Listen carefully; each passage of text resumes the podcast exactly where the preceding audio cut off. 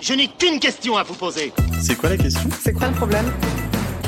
Vécu À chaque galère, des apprentissages. Vécu, des retours d'expérience pour gagner du temps et de l'énergie.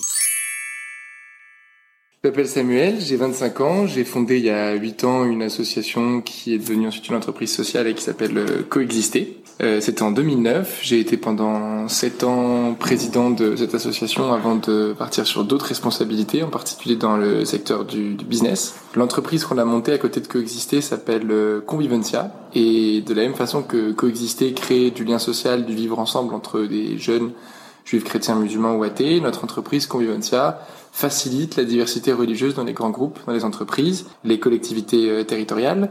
Les différentes structures qui composent le mouvement Coexister ont en tout 16 salariés aujourd'hui, dont euh, 11 qui sont sur le mouvement de jeunesse et 5 qui sont consacrés au business. En termes de résultats, euh, le mouvement de jeunesse touche à peu près 2000 bénéficiaires par an qui suivent un parcours de coexistence active pour apprendre à faire ensemble pour vivre ensemble.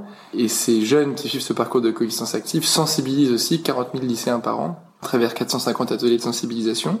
Et du côté euh, business, l'entreprise Convivencia a fait un parcours de vivre ensemble dans une vingtaine de structures qui peuvent être des grosses entreprises comme Total, des très grandes collectivités territoriales comme l'administration pénitentiaire, ou des très grosses associations comme euh, la Fédération des centres sociaux ou euh, Unicité. La question. Aujourd'hui, je vais essayer de répondre à la question comment est-ce qu'on peut faire faire beaucoup de choses à des gens qui ne sont pas payés, c'est-à-dire à des bénévoles, et comment est-ce qu'on gère cette réalité? Le vécu.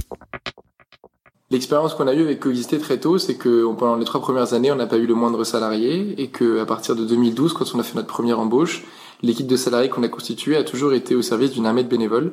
Aujourd'hui, dans le mouvement, pour permettre à 2000 jeunes de suivre un parcours de coexistence active, on a 310 bénévoles qui sont sous contrat. Et plus important encore et plus surprenant, nos salariés sont dirigés, embauchés, drivés, managés par cinq bénévoles eux-mêmes, qui sont élus par les adhérents, qui sont élus par la base. Et ces cinq bénévoles, comme ils sont euh, aussi chargés de la politique et de la stratégie de l'association, travaillent 20-25 heures par semaine, alors qu'ils sont complètement bénévoles. Premier apprentissage. Alors le premier apprentissage qu'on a eu, c'est que même s'il n'y a pas de rétribution financière, il faut une rétribution symbolique, c'est-à-dire qu'il faut donner quelque chose de visible ou d'invisible qui puisse euh, donner le sentiment au bénévole qu'il a euh, qu'il a reçu, puisque même si euh, en philosophie on pourrait espérer que pour lui c'est en donnant qu'on reçoit, il faut quand même avec notre faiblesse humaine quelque chose où il a vraiment le sentiment d'avoir gagné quelque chose. Il y a trois choses qu'on peut gagner dans le bénévolat en termes de rétribution symbolique qu'on peut résumer en trois mots valeur, relation, responsabilité. Il peut, du côté des valeurs, avoir le luxe de s'offrir une conscience tranquille, de se dire qu'il contribue à un monde auquel il rêve et de bosser sur un projet qui correspond à ses idées. Et s'il a parfaitement conscience de la vision du projet et des valeurs du projet, euh, et que le projet le porte vers un modèle de société, il peut se dire qu'il contribue à un, monde dans lequel il veut vivre. Et cette conscience tranquille, c'est rare. Il y a beaucoup de personnes aujourd'hui, même dans leur bénévolat, qui sont en conflit avec le message de leur structure et qui du coup ne se sentent pas en cohérence avec la société de demain dans laquelle elles veulent vivre. La deuxième rétribution symbolique, bah, c'est les relations. C'est permettre beaucoup de temps informel dans les rencontres nationales, dans les assemblées générales, dans les formations, puisque c'est une bonne occasion de se faire des copains, de se faire des potes, voire d'être en couple avec des personnes dont on est sûr qu'elles vont partager un minimum de valeurs avec nous et que on peut ensuite reposer notre amitié sur euh, des bases saines de respect, de bienveillance propres à la structure euh, que j'ai rejoint. La troisième chose qui peut être une rétribution symbolique, c'est les responsabilités, ça va avec l'acquisition de compétences, c'est de se dire j'ai appris des choses, des savoir-faire que je peux valoriser, j'ai eu du pouvoir et euh, au sens responsable et j'ai pu façonner un objet, un projet et je peux dire ça c'est moi qui l'ai fait, même si j'étais bénévole. Donc je peux le mettre dans un CV, je peux le mettre dans un book, je peux le mettre sur LinkedIn et ça c'est une rétribution symbolique euh, importante. Tous les bénévoles en fait fonctionnent sur ces trois rétributions symboliques. Simplement la hiérarchie n'est pas la même pour tout le monde. Plus on arrive tôt dans un projet, plus souvent la rétribution symbolique, elle concerne les visions et la valeur. Plus on arrive tard dans un projet, plus la rétribution symbolique concerne les responsabilités. Mais tout le monde a les trois, c'est juste que la hiérarchie est différente. Deuxième apprentissage. Le deuxième apprentissage qu'on a tiré de la gestion de nos bénévoles, c'est l'importance de la reconnaissance. Alors c'est encore autre chose que la rétribution symbolique. La rétribution symbolique, c'est quelque chose que le bénévole gagne et peut dire j'ai gagné ça. La reconnaissance, c'est plus un problème d'ego, de gestion d'ego au sens positif du terme. On a tous un ego, une existence, et euh, cet ego, c'est un mélange entre l'image que j'ai de moi et l'image que je me fais que les autres ont de moi. Et c'est cette somme entre les deux qui fait notre sérénité par rapport à ce que j'existe, à ce que je suis utile. Et donc là, la reconnaissance peut venir de, de différentes zones. Il y a deux grandes reconnaissances importantes. La première, c'est la reconnaissance publique et la deuxième, c'est la reconnaissance dans le groupe. Et là, ça dépend aussi des individus. Il y a des gens qui ont besoin d'être connus à l'extérieur, de pouvoir dire euh, c'est moi qui dans coexister ai fait ça et qu'on peut valoriser par un passage média, par une rencontre partenaire, etc. La difficulté, c'est qu'on peut pas donner la parole à tout le monde et qu'il y a des personnes plus compétentes que d'autres pour le faire et que la gestion de la reconnaissance peut pas passer au-dessus de, des compétences et surtout des besoins de la structure. Donc là, il y a un équilibre subtil à trouver pour écouter les besoins de chacun et, et pour adapter tout ça. L'autre problème auquel on peut être confronté, c'est que quelqu'un qui ne tire aucune reconnaissance de l'image publique peut être le meilleur pour jouer le rôle de l'image publique. Donc du coup, là, on, on perd en termes de reconnaissance de choses. On envoie quelqu'un qui s'en fout et on n'envoie pas quelqu'un qui rêverait d'y aller, mais celui qui s'en fout est bien meilleur que celui qui rêverait d'y aller. Donc ça, je pense que ça doit rester une priorité sur la reconnaissance. La deuxième chose, c'est la reconnaissance dans le groupe. Alors là, ça c'est, il y a, y a, y a une importance, c'est que les personnes en position de hiérarchie ou de responsabilité pensent toujours à remercier publiquement les personnes avec qui elles ont travaillé. Ça, c'est une chose assez évidente à faire. L'autre difficulté, c'est que les responsables, eux, seront peu remerciés. Parce qu'ils seront peu remerciés par les personnes dont ils sont les responsables, qui n'auront pas le réflexe de leur dire merci parce qu'ils se disent qu'en tant que responsable, il est déjà rétribué par beaucoup de choses. Et surtout, les personnes le, le, le plus au top sont jamais remerciées par qui que ce soit parce que l'image qu'on s'en fait dans une structure, c'est que leur rang social ou leur gloire les rémunère déjà. Et donc, c'est pas la peine de les reconnaître. Le conseil que je donnerais, c'est que pour que la reconnaissance fonctionne, il faut qu'elle aille dans tous les sens. Donc, les personnes en responsabilité doivent évidemment remercier publiquement les personnes dont elles sont les responsables, mais les personnes qui sont sous responsabilité doivent aussi remercier les personnes responsables. Et là, j'ai un exemple de frustration assez évidente quand on organise des rencontres nationales dans Coexister, il y a 250 participants. Donc le top hiérarchie de un événement comme ça, c'est le délégué général du mouvement, c'est celui qui dirige les salariés. Et donc lui, il va remercier tous les opérateurs, donc son équipe nationale de salariés, il va remercier l'équipe locale qui a organisé l'événement. Et évidemment, personne ne va penser à le remercier publiquement. Et donc euh, là, il y a deux risques. Il y a le fait qu'il remercie trop les personnes en charge si elles sont très nombreuses au point de saouler bah, les participants de l'événement qui sont pas là pour applaudir des gens. Et l'autre risque, c'est que quelqu'un n'ait pas le réflexe de prendre le micro pour lui dire bah, Manu, merci pour ce que tu as fait pour pour le, le, mouvement et pour cet événement. Et ça, ça peut vraiment créer des frustrations. Donc je pense qu'il y a deux écueils. L'écueil du responsable, c'est de croire que le bénévole on lui a rien demandé et que donc du coup euh, s'il est là il doit être content parce qu'il fait un truc bien et donc faut qu'il arrête de chercher de la reconnaissance. Non il a besoin de reconnaissance. L'autre écueil c'est que on pense que les personnes connues ont déjà leur reconnaissance. Et en fait c'est souvent faux parce que la plupart des personnes connues et qui gèrent bien leur célébrité n'en ont rien à foutre de leur reconnaissance publique. Et donc du coup, ce qu'elles cherchent, c'est une reconnaissance des personnes avec qui elles travaillent. Et donc elles cherchent un merci de leurs collègues. Le merci public, ça, alors, ça, ça ne leur apporte pas de, joie ni de sérénité. Et même souvent, ça leur a, apporte plus de problèmes. Je prends mon exemple. Moi, j'ai jamais été euh, sérénisé ou euh, récompensé par une reconnaissance publique. J'ai toujours vécu ça comme une pression euh, que j'ai du mal à gérer, qui m'expose énormément. Et donc ça m'a jamais rempli le cœur ou ça m'a jamais rassasié d'avoir une reconnaissance médiatique. Par contre, quand quelqu'un avec qui je travaille va me dire merci pour un projet qu'on amène ensemble, ça, ça me donne vraiment beaucoup de joie et je vais dormir sur mes deux oreilles quand il se passe ça.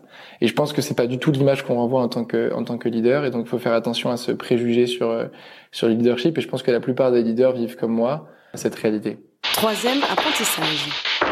Le troisième apprentissage qu'on a tiré du bénévolat, c'est l'importance du pouvoir. La méthode qu'on a utilisée en fait pour que Coexister soit développé par des bénévoles, puisque tous les groupes Coexister ont été fondés par des bénévoles, animés par des bénévoles. La question qui se pose, c'est comment est-ce qu'on s'assure que eux ont le pouvoir dans la structure. Donc du coup, on a inventé une gouvernance triangulaire où les bénévoles, la base des bénévoles, en assemblée générale, va élire un conseil d'administration représentatif. Chaque groupe a le droit d'avoir un élu au conseil d'administration, et c'est ce conseil d'administration qui pilote la structure, qui en définit les stratégies, la politique, les axes à long terme. Et donc le conseil d'administration qui dirige le cap de l'association représente les personnes qui vont en tant que bénévoles faire le cœur du travail, puisque nos salariés ne sont pas les opérateurs, ce sont les accompagnateurs des opérateurs, c'est les bénévoles qui opèrent.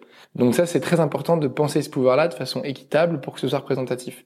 Ce conseil d'administration qui va être assez important va ensuite élire un bureau national en son sein, qui est le top politique du mouvement, lui-même bénévole. Et donc on a toute une filiation de bénévoles, assemblée générale, conseil d'administration, bureau national, qui eux dirigent la structure. Et ensuite, ce bureau national pilote en bas à droite du triangle euh, une équipe de salariés au service des groupes locaux. Et donc on a une triangulaire qui fonctionne bien de cette façon-là. La question du pouvoir, elle est vraiment très importante parce qu'aujourd'hui, ce que recherche un fondateur d'un groupe coexisté, c'est surtout la marque, C'est ça qui lui donne envie de lancer un groupe coexisté, c'est qu'on lui offre la marque coexisté dans sa ville pour lancer son projet dans sa ville. Mais à l'époque, c'est pas du tout le cas. On a 8 ans de marque, on a une marque reconnue, qui s'est fait connaître avec des événements importants, qui a été tristement mis sur le devant de la scène après Charlie. Au début, c'était pas ça qui, qui fonctionnait, et quand on monte une entreprise sociale, c'est pas ça qui fonctionne. Au début, ce que cherchait un bénévole qui nous rejoint, c'est de se dire, je prends du pouvoir dans une structure existante. Donc on lui dit, tu vas lancer un groupe bénévolement, mais tu auras du pouvoir dans la structure. Tu vas pas bosser pour des gens qui décident pour toi. Et ça, je, je n'imagine pas une structure qui puisse se lancer où le bénévole ne prend pas part à la gouvernance. Ça me paraît fou. Je vois pas ce que le bénévole peut en tirer. Depuis le début de coexister, la gouvernance a toujours été comme euh, je la décris, une gouvernance triangulaire et démocratique. Simplement, il y avait des rouages de blocage et de contrôle plus importants au départ pour les fondateurs et pour le président que j'étais. Et ces rouages se sont peu à peu étoliés. Par exemple, moi, je multipliais trois fonctions. J'étais président, délégué général et euh, membre du conseil d'administration. Donc du coup, j'avais plusieurs plus membres du Comex. Du coup, j'avais j'avais un pouvoir un peu partout. En grandissant, la structure a séparé les pouvoirs au maximum et donc du coup, les pouvoirs sont plus euh, collaboratifs aujourd'hui et plus partagés. Donc au départ, il faut à la fois beaucoup de pouvoir au terrain, même s'il faut un contrôle parce que sinon, il n'y a pas de trame avec une vision. Mais je pense que de toute façon, ça fonctionne à la confiance. Euh, un fondateur et une équipe de fondateurs qui n'arrivent pas à convaincre des bénévoles décideurs dans un CA d'un axe à prendre, c'est que là que c'est pas bon. Si l'axe est bon, ils doivent pouvoir convaincre. Et donc c'est comme ça que le pouvoir a fonctionné dès le départ en triangulaire. Quatrième apprentissage. Même quand on fait tout bien, quand les bénévoles ont du pouvoir, quand il y a de la reconnaissance et quand il y a une rétribution euh, symbolique forte, euh, il reste le problème des crises. Et les crises, il y en a. Dans l'histoire de coexister depuis 8 ans, avec des bénévoles ou des services civiques, on a un à deux cas de très grosses crises, c'est-à-dire un, un énorme euh, psychodrame énorme, avec des accusations souvent fortes, avec beaucoup de colère, beaucoup de violence, euh, auxquelles s'ajoutent, je dirais, 15 à 20 petits conflits. Donc là, il y a deux gestions différentes. Quand on a un micro-conflit, une 15 à 20 par an, donc je redis sur 200 à 300 bénévoles, là, il faut prévoir un rouage, un processus. Nous, on a nommé quelqu'un responsable du bien-être que la personne peut appeler le, la personne qui est en conflit peut appeler quand elle a déjà appelé tous ses supérieurs hiérarchiques. Elle en a parlé à son responsable de groupe, elle en a parlé au délégué général, elle en a parlé au président. Elle n'est pas satisfaite, cette personne, de gestion de son mal-être. Elle peut appeler en confidentialité quelqu'un au bien-être qui n'est pas tenu de révéler à la direction du mouvement ce qu'on lui a dit. Donc en gros, elle peut se plaindre. Elle a le droit, à ce moment-là, de se plaindre ici. La responsable bien-être, son but, c'est d'essayer d'engager une médiation entre les parties prenantes, même si ça implique le top de la hiérarchie, et d'essayer de réconcilier la personne en mal-être et la personne perçue comme la cause du mal-être par celui qui est mal. Ça veut pas dire que la personne qui a la cause du mal-être est responsable de ce mal-être. Mais en tout cas, elle est perçue comme telle par l'autre. Donc, il doit y avoir une médiation. Donc ça, c'est assez facile à faire. Par exemple, dans un groupe, un responsable de groupe s'entend très mal avec son volontaire service civique. Ils ont aucune affinité, aucune euh, collaboration, et le service civique ne va jamais dans le sens du responsable. Et la mayonnaise monte, et donc là, il faut engager une médiation. Un autre problème, c'est un responsable de groupe qui s'entend très mal avec le directeur de la vie associative qui fait l'animation des groupes, l'animation de réseau. Pareil, si le responsable de groupe c'est déjà plein au DG, c'est déjà plein à la et qu'il n'y a pas de conséquences, il peut passer par euh, ce type de processus. Donc je pense que là, on désamorce facilement avec des méthodes de communication non violente qui s'acquièrent, a des formations. Un conflit peut se désamorcer de cette façon-là avec un vrai processus. Je pense qu'en plus, chez nous, avant même d'arriver à ce conflit, comme on est sur des apprentissages du vivre ensemble, il y a un paquet de savoir-être et de savoir-vivre que les bénévoles ou les jeunes de coexister maîtrisent et qui permettent avant déjà de désamorcer les conflits dans une façon de parler. Par exemple, toujours dire je et pas dire tu, dire je ressens, j'aimerais, je pense, et puis soumettre l'idée à l'autre. C'est toujours beaucoup plus fort que tu dois, tu fais. Euh, le jeu plutôt que le tu, c'est une méthode simple de non-violence. Maintenant, pour les psychodrames, un de parents, ce que je constate, c'est que le psychodrame implique tout le temps quelqu'un qui a, en arrivant, une immense estime pour la structure, voire une admiration sans borne, pour la structure et ou pour des dirigeants de la structure. Et en fait, par rapport à une expérience qu'elle va avoir de collaboration avec un collègue, de collaboration avec un dirigeant, euh, d'engagement sur un projet, elle va vivre une immense déception. Ce qui va se passer pour elle n'est pas à la hauteur de l'espérance qu'elle plaçait dans la structure. Et donc sa déception va se transformer en colère, elle va poser des reproches assez virulents à l'égard des personnes qu'elle considère responsables de cette déception. Et face à cette virulence, là il y a deux cas de figure. Soit la personne qui est objet d'une virulence, va voir la personne qui est mal et ils arrivent à désamorcer tout de suite pendant le psychodrame et donc c'est un one shot et la personne s'en va quand même après le psychodrame souvent mais ça se finit bien. Soit il n'y a pas de dialogue possible, donc le psychodrame finit en, rupture. En rupture soit parce que la personne est exclue, soit parce qu'elle est licenciée, soit parce qu'elle part d'elle-même en claquant la porte, et donc souvent il peut y avoir de la malveillance derrière. Moi je pense qu'il y a un caractère relativement inévitable de ce type de psychodrame dans des mouvements avec beaucoup de bénévoles, parce que le bénévolat prend beaucoup d'énergie, prend beaucoup de temps à la personne, et surtout il y a une charge affective très forte. Je donne de mon temps, j'ai besoin de quelque chose, et quand il y a une déception, et ça peut arriver qu'il y ait une déception, que malgré tous les processus de rétribution symbolique, de reconnaissance, de pouvoir et de bien-être, il y ait des déçus, c'est normal, sur 2000 bénéficiaires par an. Et une personne qui est déçue, je pense, avec la charge affective que ça représente, en plus, certains sujets touchent plus au cœur. Typiquement les sujets d'identité, que ce soit les nôtres par rapport aux convictions religieuses, quand il y a des réfugiés, quand il y a des personnes porteuses de handicap, quand il y a des personnes de différentes orientations sexuelles, ça touche tellement un affect fort, contrairement à la Croix-Rouge qui est sur de la santé par exemple, que c'est normal que ça puisse exploser. Ce qu'on peut faire pour augmenter la prévention des psychodrames, c'est de diagnostiquer très tôt les personnes qui ont une admiration sans borne arriver dans une structure avec de l'estime, voire de l'admiration, c'est positif. Le problème, c'est une question de dosage. Jusqu'où va mon admiration? Est-ce que je suis lucide en arrivant que la structure est géniale, mais elle reste humaine, elle fait des erreurs, pas forcément des fautes, mais des erreurs, elle est perfectible, elle continue de grandir. Un bénévole qui n'a pas conscience de ça, c'est souvent assez inquiétant. Conseil pour gagner du temps.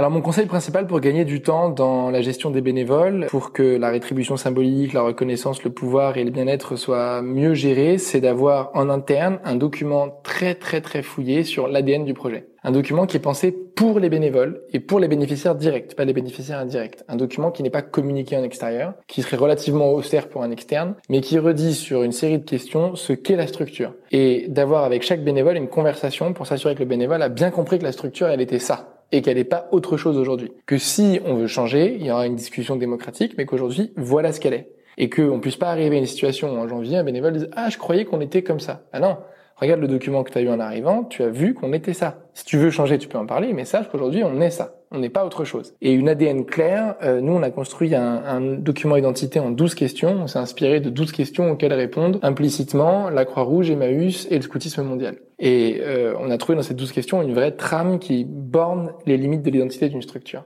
Quand on définit ça et qu'ensuite on partage avec un bénévole, on gagne énormément de temps parce qu'on peut toujours s'y référer. Conseil pour gagner de l'énergie. Alors, un conseil pour gagner de l'énergie, c'est que tout ce processus de gestion des bénévoles, je redis rétribution symbolique, reconnaissance, pouvoir et bien-être, ne soit surtout pas géré par une personne, une seule personne. Il faut un travail collectif, c'est très très important et avec des rôles très différents.